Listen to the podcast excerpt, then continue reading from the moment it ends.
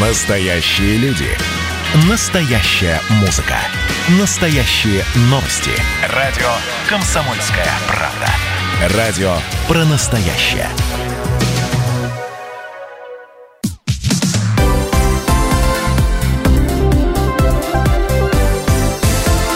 Крайности. Жизнь Ставрополья со всех сторон. 6 августа, четверг, прямой эфир радиостанции «Комсомольская правда» продолжает программа «Крайности». Всем добрый день. В студии Анна Ивершин. И Валерий Беликов. Итак, сегодня в программе будем говорить о том, что найден новый способ лечения коронавируса, ну и, конечно же, о том, какова ситуация на Ставрополье. У нас в проекте «Культура», как он реализуется в ставропольских селах. И также расскажем об истории Ставропольского городского электротранспорта. Крайности. За прошедшие сутки на Ставрополе подтвердилось еще 116 новых случаев заражения коронавирусом. Общее число инфицированных в крае на сегодня составляет уже 8895 человек. За минувший день в регионе скончались еще два пациента с подтвержденным диагнозом. Ну а всего в крае от осложнений, вызванных COVID-19, умерли уже 169 пациентов. За прошедшие сутки выздоровели 107 больных. Э, ну а всего успешно справились с инфекцией более 6 тысяч ставропольцев. Ну прям совсем точную цифру. 6 тысяч, 6 тысяч 82 человека. Это, естественно, с начала эпидситуации, примерно с середины марта. Общее число активных больных в крае на сегодня превышает 2600 человек. Ну и э, что касается состояния больных на сегодняшний день, сейчас э, лечение в стационарах проходит 603 человека. Это люди, у которых диагноз подтвержденный, которые чувствуют себя не лучшим образом. Э, тяжело переносят заболевание 67 человек. 18 а, из них жизнь поддержит, э, поддерживают аппараты искусственной вентиляции легких. В состоянии средней степени тяжести 372 человека. Остальные а, чувствуют себя достаточно неплохо. Ну вот, как сообщает пресс-служба Краевого Минздрава, лаборатории края уже провели 304 771 исследование на COVID-19. За последние сутки выполнено аж 4044 таких теста. Э, далее идем. В свою очередь, в центре Гамалей назвали способ смягчения нового эпидсезона в России. Вот как заявил директор Национального исследовательского центра эпидемиологии и микробиологии имени Гамалея Александр Гинзбург, э, если жители России не будут легкомысленно относиться к процедуре вакцинации, надвигающийся эпидсезон пройдет легче. Ну, собственно, врачи, вот, да, по части сбережения здоровья нами самими, и вот наша безопасность в наших руках, повторяют практически из года в год одно и то же. Друг Другой вопрос, что э, их подопечные, то есть мы с вами не всегда этим инструкциям следуют. Тут действительно, если будет привычный сезон, все-таки надо идти прививаться. Кстати, о новой вакцине надо сказать несколько слов. Ее испытания на добровольцах в Национальном центре имени Гамалеи уже прошли, признаны успешными. О новом этапе испытаний уже на пациентах из групп риска рассказал на совещании у президента России по борьбе с инфекцией гендиректор компании «Биокат» Дмитрий Морозов. В случае успешного испытания на здоровых добровольцах мы планируем расширить клинические испытания с целью испытать эту вакцину на людях, которые входят в группы риска, связанные с их профессиональной деятельностью. Добровольные испытания, прежде всего, это врачи, это работники социальной сферы, это работники, которые по своей профессиональной необходимости сталкиваются с инфицированным коронавирусом. После этого, опять же, будет адаптивное исследование для того, чтобы мы могли включить туда лиц пожилого возраста и тех лиц, которые имеют сопутствующие патологии, потому что нам очень важно иметь возможность защитить и особые группы риска, связанные с тем, что они э, имеют сопутствующие патологии. В дальнейшем и по результатам, которые мы получим в рамках этих клинических испытаний, я надеюсь, что Министерство здравоохранения примет решение о государственной регистрации вакцин. Работа, как видим, продолжается. Это был гендиректор компании «Биокат» Дмитрий Морозов. Ну и, кстати, что касается э, лечения заболеваний, э, сейчас пока вакцина готовится, боремся теми средствами, которые есть. Вот, э, в частности, в Ставропольскую краевую инфекционную больницу закупили новое оборудование для борьбы с COVID-19. Это, конечно, не средство для лечения, поскольку знаем, э, никаких лекарств пока нет. А закупили э, новый передвижной рентген-диагностический цифровой аппарат в его комплекте. Сам мобильный рентгеновский аппарат, система компьютерной рентгенографии, а, мультиформат громадная термографическая камера.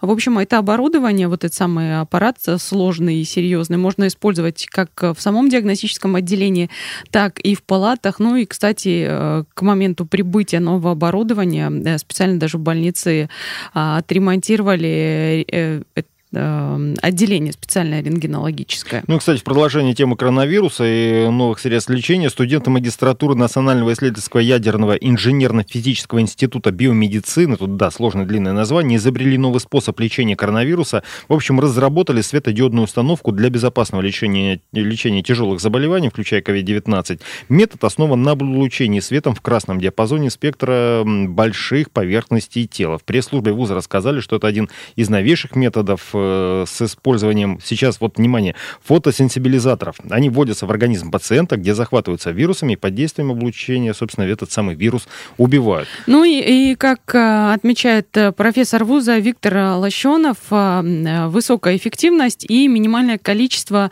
побочных эффектов практически не дает осложнений. У 40 больных, которые получили лечение вот этим новым способом, сразу после облучения отметили повышение сатурации кислорода в крови, исчезла боль боль в легких, к ним возвращалось обоняние, знаем, да, один из признаков коронавируса, когда пропадает обоняние, и выздоровление вот в этой группе 40 человек шло значительно быстрее, чем у тех, кто этого самого облучения не получал. От коронавируса к другим инфекциям четыре штамма вируса гриппа типов А и Б, три из которых являются обновленными, придут в Россию этой осенью, и новые штаммы опасны тем, что россияне от них еще не прививались. Об этом сообщила глава Роспотребнадзора Анна Попова. Вирусы гриппа к нам придут такие, от которых мы не прививались ни в прошлом, ни в предыдущие годы. Всю весну и вот эту часть лета мы работали с моноинфекцией. Грядущий период говорит нам о том, что это будут люди и с гриппом, и люди с новым коронавирусом. И, конечно, вместе их размещать будет нельзя. Нам нужно сделать все, чтобы избежать внутрибольничного инфицирования людей. Анна Попова, глава Роспотребнадзора. Сложная ситуация, сложный эпидсезон нас ждет. И, в общем-то, как бы так ни вышло, чтобы все сразу на нас не навалилось. Кстати, по поводу коронавируса, вот э, тут новости из Амурской области пришли. А, там суд приговорил э, мужчину, к 8 месяцам лишения свободы условно за побег из больницы. А, из больницы он сбежал после того, как ему поставили диагноз коронавирус, соответственно, госпитализировали. Но вот человек решил подвергнуть опасности окружающих людей, поскольку он опасен был и заразен, и вот теперь понесет соответствующее наказание. Я, честно, на эмоциях хочу про него сказать, как сказал однажды кот Матроскин про пса Шарика, когда он вместо валена кеды купил. Бестолковый. Это знаешь, как а, вот эти ковидные вечеринки, на которые, которые устраивали там, в частности, в Соединенных Штатах, Штатах, на которых ходили многие молодые люди, думая, что это безопасно, прекрасно и весело, и кто-то из них даже погиб, потом а, сожалел, когда уже сильно болел о том, что это сделал. Так вот, э, здесь человек э, просто... Каждый вправе подвергнуть себя опасности, да, если ему так кажется. Можно пойти на ковидную вечеринку, но в данном случае вопрос в том, что а, можно представлять опасность для других людей. Даже если вы переносите заболевание легко, а, кто-то от вашего легкого заболевания может э, не оправиться, если он заболеет. Почему я сразу сразу вспомнил одну майскую свадьбу цыганскую где-то там на Каменводах. Ладно, не будем об этом. Из других новостей в масштабе всей страны тут информационное агентство сообщает, что доставка повседневных товаров у нас может подорожать вдвое. В чем дело? Из-за новых санпинов по предоставлению услуг населению, а проект уже находится, кстати, на утверждении в Роспотребнадзоре, доставка товаров из магазинов может подорожать в среднем до 600 рублей. Согласно этому документу, будет запрещено перевозить бытовую химию в автомобилях, доставляющих продукты питания. Вот какая штука. Пришла беда, откуда откуда не знали. То есть один заказ, в котором есть, к примеру, колбаса и стиральный порошок, придется отправлять покупателям разным транспортом. Мне кажется, вопрос решается очень даже легко. Можно просто а, своими ногами ходить э, в магазин и покупать отдельно стиральный порошок, отдельно продукт, а можно покупать и все вместе. Ну, если, конечно, поздравля... позволяет здоровье это делать. Не забывай, конечно, про маску на лице. Хотя, кстати, старый технический регламент о безопасности пищевой продукции имеет приоритет над национальным законодательством России и допускает совместную перевозку пищевых и непищевых продуктов, если их контакт при этом исключен. Ну и экономисты тут у нас предупредили насколько для России опасна вторая волна коронавируса. Экономика России по итогам 2020 э, года может потерять до 8% в случае масштабной второй волны пандемии. Ну вот верен ли такой прогноз и к чему вообще всем нам готовиться, рассказал директор Института проблем глобализации, экономист, ведущий радио «Комсомольская правда» Михаил Делягин. Если будет волна коронавируса со смертностью, как говорят европейцы, 0,8%, что примерно соответствует тяжелому сезонному гриппу, то это будет неприятно, но это будет не страшно для экономики. Хотя, безусловно, это будет страшно для людей. Если же это будет сопровождаться второй волной закрытия экономики, когда нас будут, по сути дела, сажать под домашний арест, отказывая при этом в реальной помощи людям и бизнесу, ну, это ускорит крах российской экономики. Собственно, российская экономика и первой волны коронавируса не выдержала, потому что у нас достаточно большие потери, и значительная часть бизнеса, который мы сейчас видим на улице, это живые мертвецы, которые, так сказать, не доживут до конца года при прочих равных условиях. Но если ситуацию усугублять, то она усугубится, конечно. Пессимистич... Э, пессимистичненько, я бы так сказал. Это был экономист, ведущий радио «Комсомольская правда» Михаил Делягин. Мы сейчас э, уйдем на короткий перерыв и через две минуты будем говорить о культуре. Где ты, Мэри Джейн? С кем ты пьешь портвейн до утра? Пару раз спят в углу Пепел на полу Это наша такая игра Где ты, Мэри Энн? Кто попал в твой плен до утра? Пару раз За окном луна. Снова тишина. Точно так же Как это было вчера.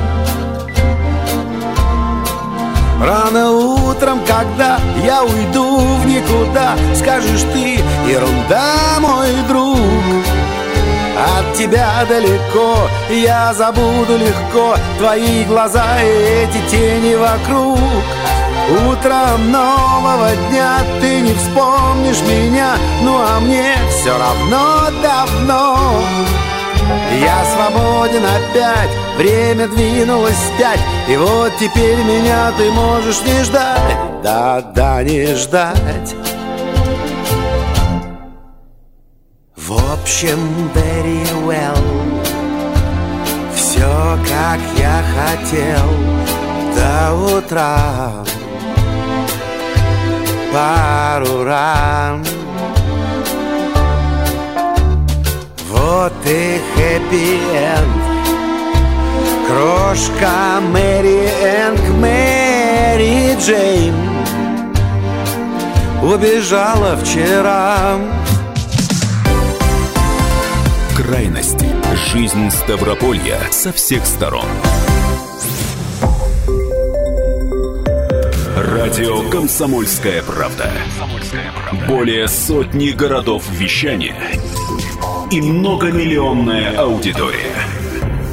Ставрополь 105 и 7 FM. Эм.